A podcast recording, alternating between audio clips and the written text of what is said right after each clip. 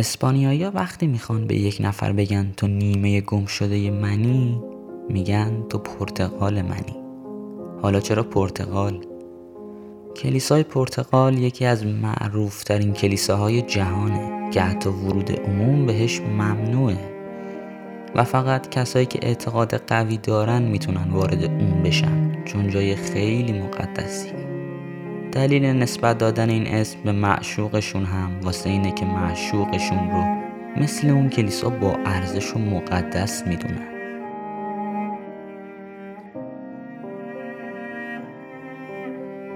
تو روح دیگه منی. تو یه آوازی که گوش رو نوازش می‌کنه.